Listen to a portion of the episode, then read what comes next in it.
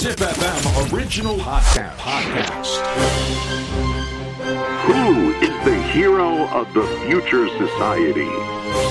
This is Hero Quest.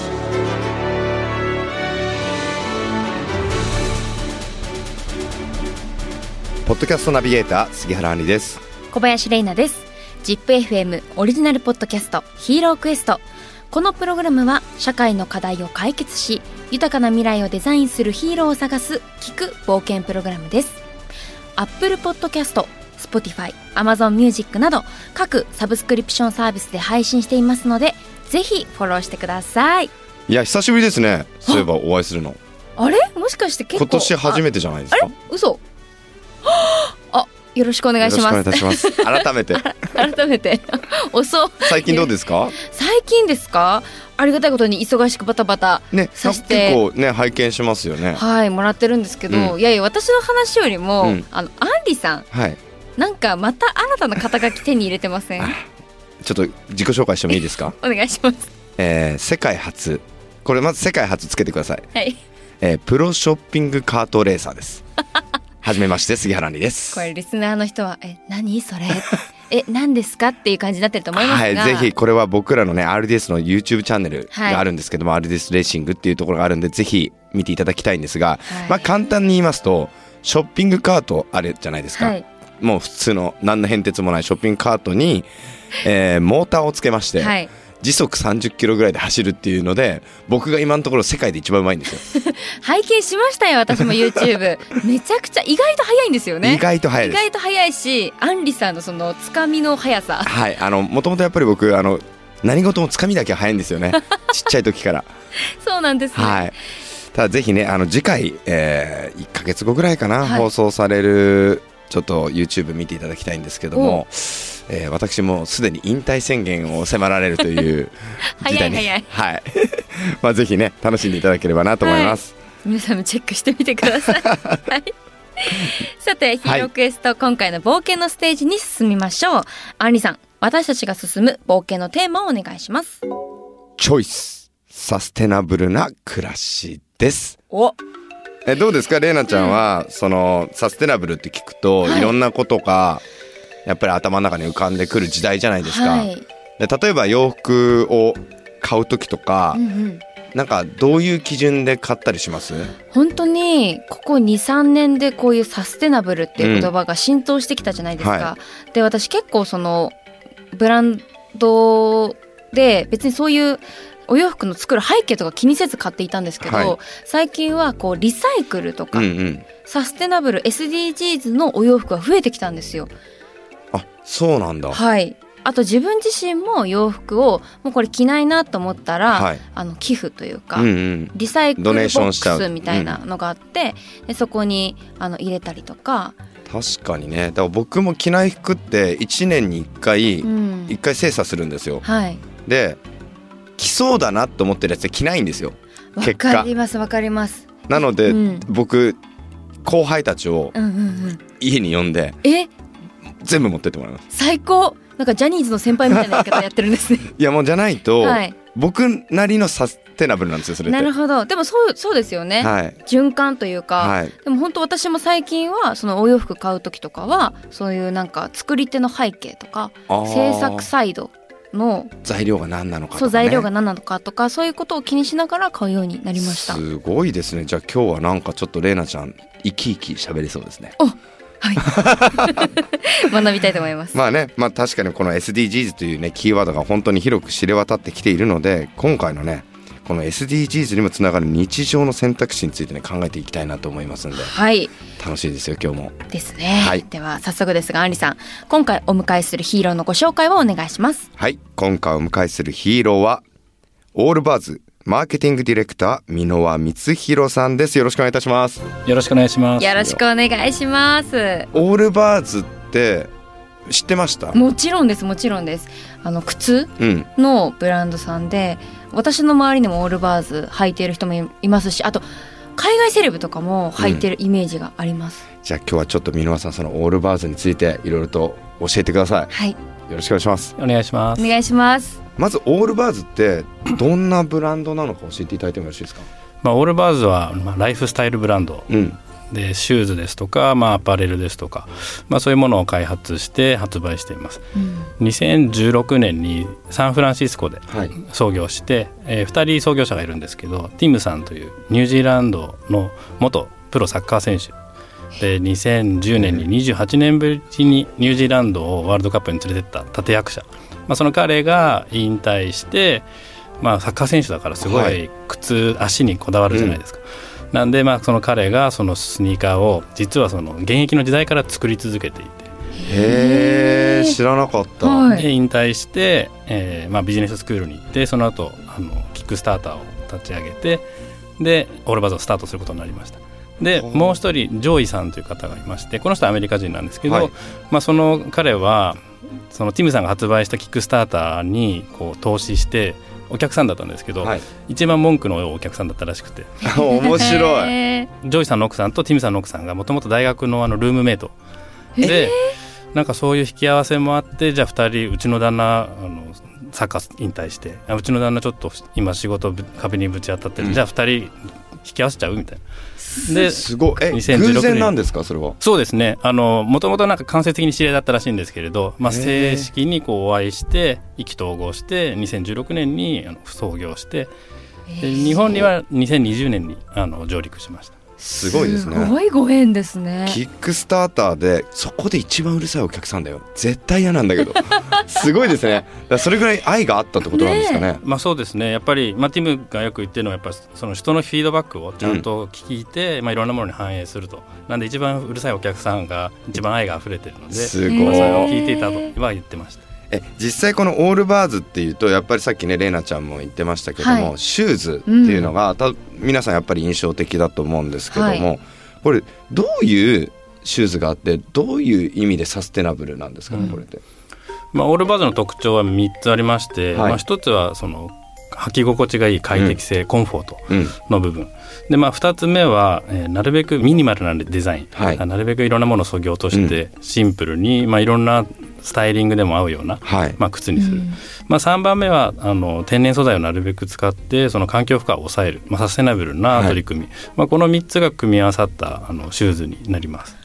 面白いですよこれ。あのまず皆さんねあのリスナーの方々ねあのぜひオールバーズのうんウェブサイト行ってみてください。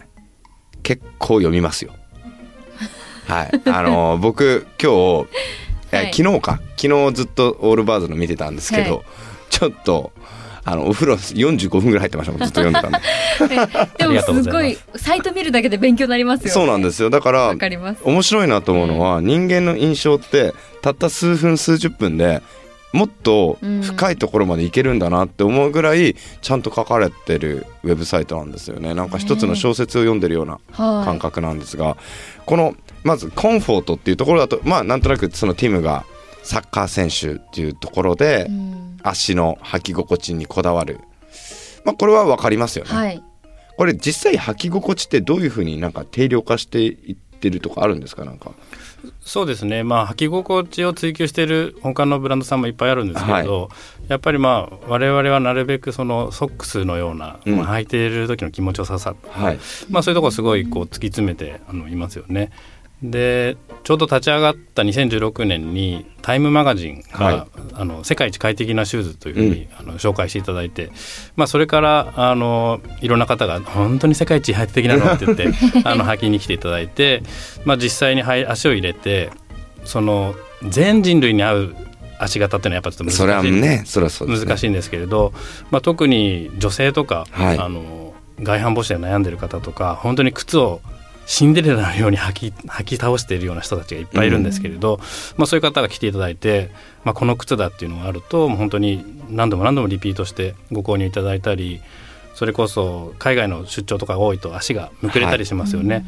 でまあ、我々の代表的なシューズがあのメリノウーはいルで作られているシューズなんですけど、まあ、メリノウールはあったかくて、はい。で柔らかくてあの実は通気性も良くて匂わない、うん。まあ、そういうその良さを持っている靴をこう日々のあのビジネスですとか、まあ、通常のカジュアルな場合にも汎用的に使っていただくお客さんがすごい増えていましたね。うん。今ちょっと我々の目の前にも実際に、もうちょっと欲しいですもんね。はい。もうあ今これ喋りながらオンラインショップやろうかなっていう 買いたくなってしまう買いたくなっていきたいなと思うんですけどもこれ、えー、とほその他にもこのオールバーズの特徴としてまあいろいろ挙げられると思うんですがこの作る工程とかもやはり特徴的なんですかね？まあそうですね。一般的なシューズっていうのはすごいあの開発に時間がかかります、はい。でこれは例えばサッカーのスパイクですとか普通のスニーカーですとか、それこそ競技性の高いものからあの一般的なものまであの開発の時間が随分変わるんですけれど、はまあ、大体コンセプトが作られますよね。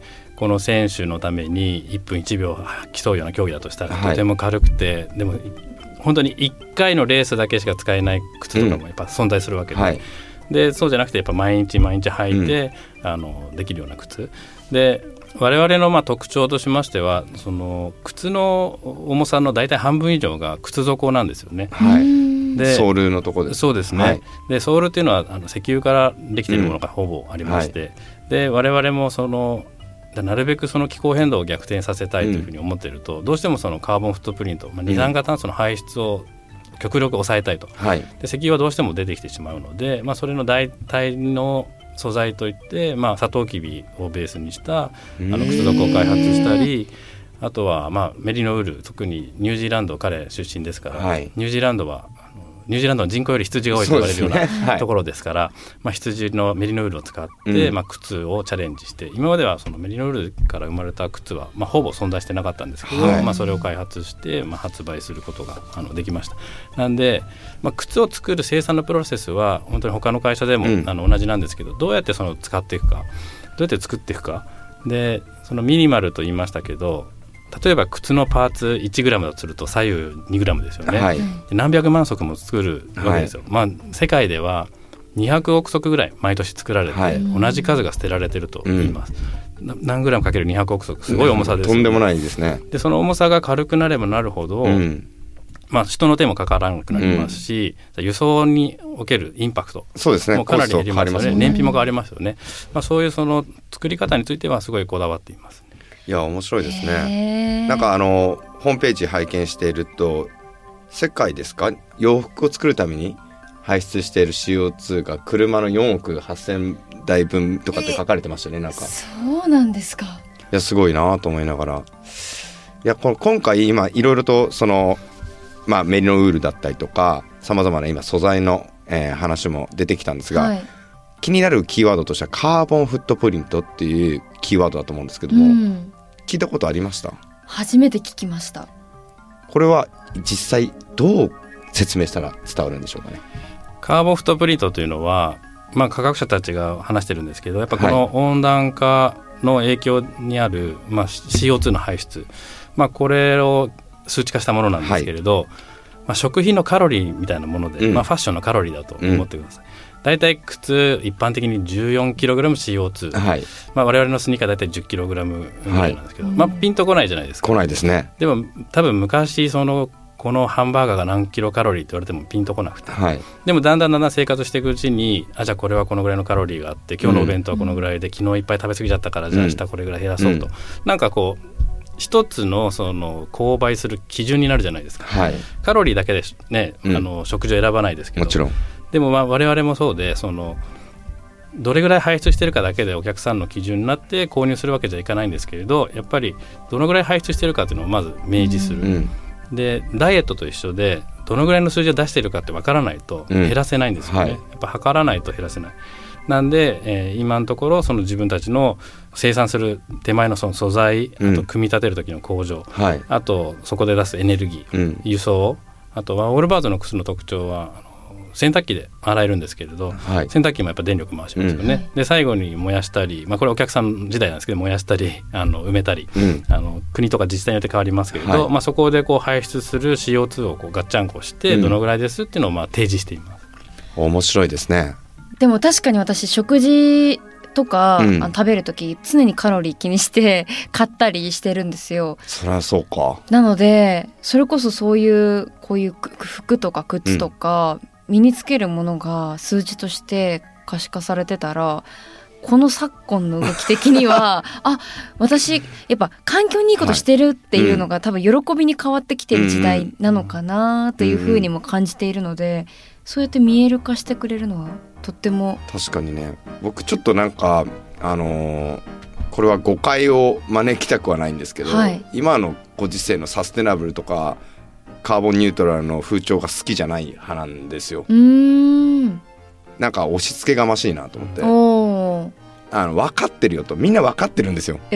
だけどもそれをどういうふうにクリアしていくかっていうところをみんなここをな言わないで今の僕たちは悪なんですよっていうふうに聞こえるんですよね。あじゃあ今全部電気消しちゃうって。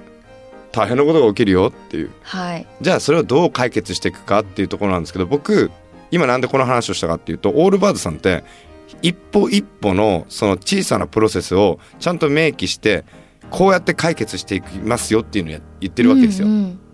なんかここが最近へないんですよねここのところが。ああなるほど真ん中のプロセスの部分をきちんと説明しないから。うん。ただなんかそういう今のうん。箕輪さんのお話聞いていくとその何キログラムってなった時に僕そういうなんだろうちょっとゲーム性好きなんで、うんあれ今日の僕の服何キログラムなのかなっていう。確かに。ねなんかそれがなんかちょっとカロリーみたいな考え方になるとすごい楽しいな。そうですよね。いやすごい。実際このカーボンフットプリントを明記している服っていうのは増えてきてるんですかね？そうですね。あのやっぱりいろんな業界の方々がこう動き出して、うん。本当に皆さんがこのまあ兄さんがおっしゃるように押し付けがましくなく、徐々にこうちゃんと減らしていけるような動きを、もう頭のいい方がいろんな、はい。あの作ったりとかしていますね。いやこれ面白いですね。これ実際普通の一般の靴ってカーボンフットプリントで考えると何グキログラムなんですか？まあ、14キログラムぐらいと言われてます。でオールバーズはどのぐオールらいなんですか？バーズはだいたい3割ぐらい低い10キログラム、すごいですよ。これでも実際あれですもんね。将来的にはゼロを目指そうぜみたいなことですもんね。そうですね。もうゼロどころかネガティブをやっぱ目指していかなきゃいけないと思ってます。これはネガティブというと要はマイナスの方に行くってことだと思うんですけどもマイナスって一体どういうことなんですかね？そうですね。あのいろんな考え方があるんですけれど、はい。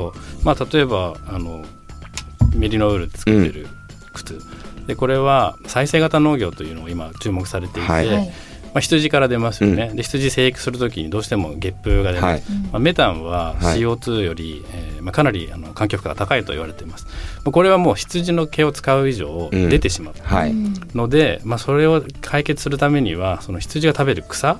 で草をその育む土その土がより二酸化炭素をつ吸収できるような、うん。その農法を開発してるんですよね。でそれを、まあ、ティムさんの部下に花さんっていう日系人の女性がいるんですけど、はい。これ、ね、素晴らしい方で、はい。その人が、まあ、ニュージーランドの人たちを束ねて農家に行って説明してニュージーランドの農家の方々がじゃあその再生型農業で作っていこうっていうのを、まあ、一緒にやり始めているんですよね。すごいこういう話を聞くとねすごい心に響くんですよ僕。わ、うんうん。かります？そのプロセス過程をね、知ると。すげえみたいな。そうですよね。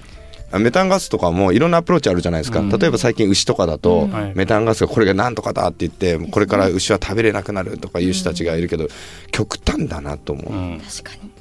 で今回オールバーズの花さんがニュージーランドの人たちを束ねてその再生型の農業をやるっていうこれって世界的には実際潮流は出てるんですかねやっぱり。あそうですね。あのまあ、私もそんなに専門家じゃないんで詳しくないんですけれど、パタゴニアさんとか再生型農業を使った、まあ、商品を開発したり食品を販売したりとかあのしていますね。パタゴニアって確かあれですよね。あの一生修理してくれるんですよね。あのリペアのサービスすごいですすごいですね。はい、あの日本のあの店舗とかでそうそうそう。だからレシレシートトを持ってるとって。ね大体ねやっぱボロボロになっちゃうと捨てるしか選択肢はないっていうふうに思いがちですけど。しかも靴とかって履かないとどんどんどんどん弱っていきますもんね。そう。いやすごい面白いですね。この時代来ましたね。来ましたね。カーボンフットプリントを出していく時代が。はい。どうですか？今日は何何キログラムっぽいですか？私ですか？結構今日カロリーあると思う。なんかそう思うと今本当に目の前に、うん。あの今回箕輪さんがご用意してくださって、うん。オールバーズの靴を。持っていいんですか？あし失礼します。わ軽っ。いやもうそんなん言っても分かりますよ。そんなことないから。いやアリさん。いやマジマジ。軽っ。いやマジで軽い。でもそうなんですよ。えこれがこの今私たちが手に取ったこの靴は何の素材なんですか？そうですね。これはあのアッパーと呼ばれる上の部分はメリノール。その再生型農業で作られたウールで、はい。その青い靴底の部分はサトウキビでシューレース靴紐の部分はペットボトルからできています。えー、なんか本当にこうデザイン性も素敵ですしこう余計なものがないそぎ落とされたっていう部分もすごい納得めする。ちゃくちゃ可愛いシンプルなんだけど可愛い。でも軽くて。ねディレクターさんうが先ほどそのすごい軽いんだってうん。感動されてたじゃないですか、はい。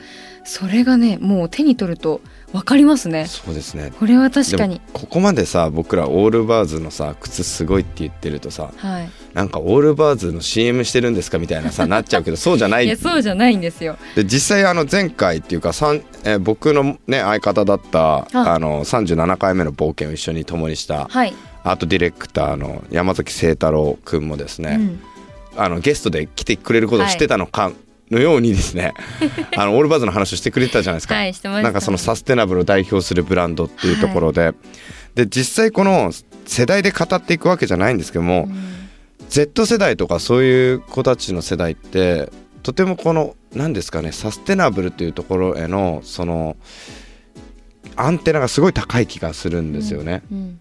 でこれってオールバーズやっぱ選ぶユーザーって若い子が多いんですかねまあ、若い人にもやっぱ支持されてるのは事実ですね、でいろんな方々がおりますけれど、はやっぱ若い方はそれこそ SDGs の教育をちゃんと受けている、そうですよね。うん。小学校中学校高校大学のゼミでやったりとかうん。していますけれど、まあ、そういう方々がやっぱ調べてってサステナブルなものを選択したいってなると、まあ、オールバーズに行き当たったりとかするので、まあ、そういう方は比較的あの支持をしてくれてるなと思いますけれど、まあ、最も多いのは本当30代40代ぐらいの方々で、それこそビジネスにも使える真っ黒のスニーカーで、まあはい。普段も履けるようなもの、でちょっと走れる靴もあるんですけれど出張とか行った時に、はい。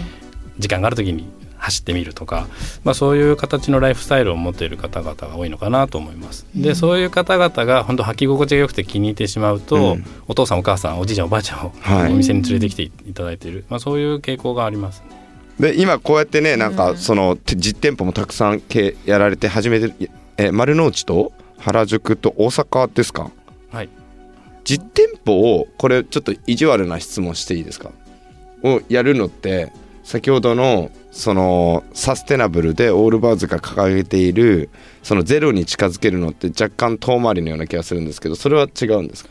そうですね。あのそういう考え方もあると思います。うん。でやっぱお店がある理由というのはそのちゃんと商品を見て触ってで楽しんで,、うん。で自分のサイズが納得してごはい。購入いただけるのと同時に、やっぱりお店のスタッフとのコミュニケーションうん。をとって、まあ、お互いそういうコミュニティを作ったりとか、うん。まあ、そういうことも行っていますね。うん。でお客様によっては本当に足のサイズを測りに行って、はい。あこの商品だったら大丈夫って言って、うん。あのオンラインで購入していく。っていう形も多いです。オールバーズは一応30日間返品のと交換無料なんですけれど、えー。とは言ってもやっぱりなんかオンラインで買って返品するプロセうん。スすごい短くて、リードタイムめちゃくちゃ短いんですけれど、やっぱり日本の方々は自分でこう見て触ってっていうのを好む傾向がありますそうですよね。逆に面白いのはドイツの方はうん。2足買うんですよ、え？ほう。で一足合ってる方を。合ってる方残して合ってる方返す。すごい実利的で。それカーボンフットプリントうん？って思いますけれど、まあそれのお客さんは別にねカーボンフットプリントで購入してるわけじゃないですから、まあ本当に国によってそのいろいろこう面白いですショッピングねの傾向が違います。これはじゃあマーケティング的にはいろんな戦略が練り方が全然違うわけですよね。でこれカーボンフットプリントってちょっとなんかしつこく僕も聞いちゃって申し訳ないんですけども実際今後はファクトリーとかもいろんな各地に世界展開グローバル展開をしてるとやはりそのどこで作るかでそこから輸送コストだったりとか輸送にかかるそのまあ仮にすごく仮にっていうかすごく軽い靴だとしてもやっぱりそれを運ぶためにはあの CO2 がどんどん出てしまうわけじゃないですか。ってことはやっぱり日本とかでも作ったりしていくんですか？これ結構すごい難しい質問で、やっぱいろんな考え方があって、うん。ね、地産地消みたいな形でねうん。自分のマーケットの近くではあの生産して発売するっていうのも、まあ、サーキュラーの中ではいいとされるうん。場合と、やっぱり靴の場合は結構マスプロダクションなんで、はい。やっぱりまあ工場が変わるといいろいろこうそうですね。誤差が出てくるんですよね。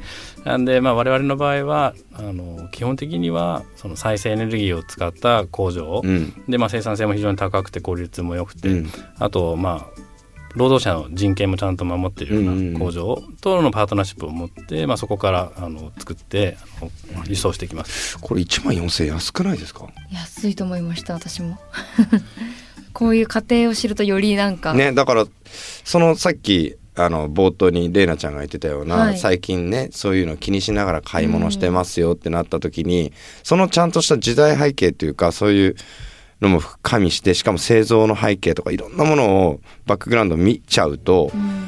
あれ安くないって思っちゃうじゃないですか。もっと高くしていいよみたいな、うんうん。なんかそういうのがまた一つものを大事にする時代に突入するんですかね一つ一つを。うん確かに安いからいいっていう時代ではなくなってきましたもんね、そうなんですよ、うん。ちょっと話あれですけど牛丼300円とかやめた方がいいですよ。本当に。そそれははい、ね。あのね今いろいろ論争が起きてますけどね。ラーメン、えーは1000円以下やめた方がいいとかあるじゃないですか、うんうんうんまあその通りだなと僕は思いますけうんどね。ね。いやーでもこれは僕ちょっと買いこの後ちょっとすぐ買い物しなきゃいけないんで。じゃあ締めますか、い。やーすごいな。もうオールバーズのファンになっちゃった。いや本当になんかこういう背景を知ることによって、よりなんかこのオールバーズさんの靴とか、まあ、うん商品っていうのを興味出ましたね。そう。でそしてうん、なぜ箕輪さんはオールバーズに出会ってオールバーズをやろうとしているのかっていうところが気になってきましたよね。気になりました。ね。はいそちらはぜひ次回近い。お楽しみに。ということで、はい。ヒーロークエスト次回もオールバーズマーケティングディレクター箕輪光弘さんをお迎えします箕輪さんありがとうございましたありがとうございましたありがとうござい。ました。Hero Quest.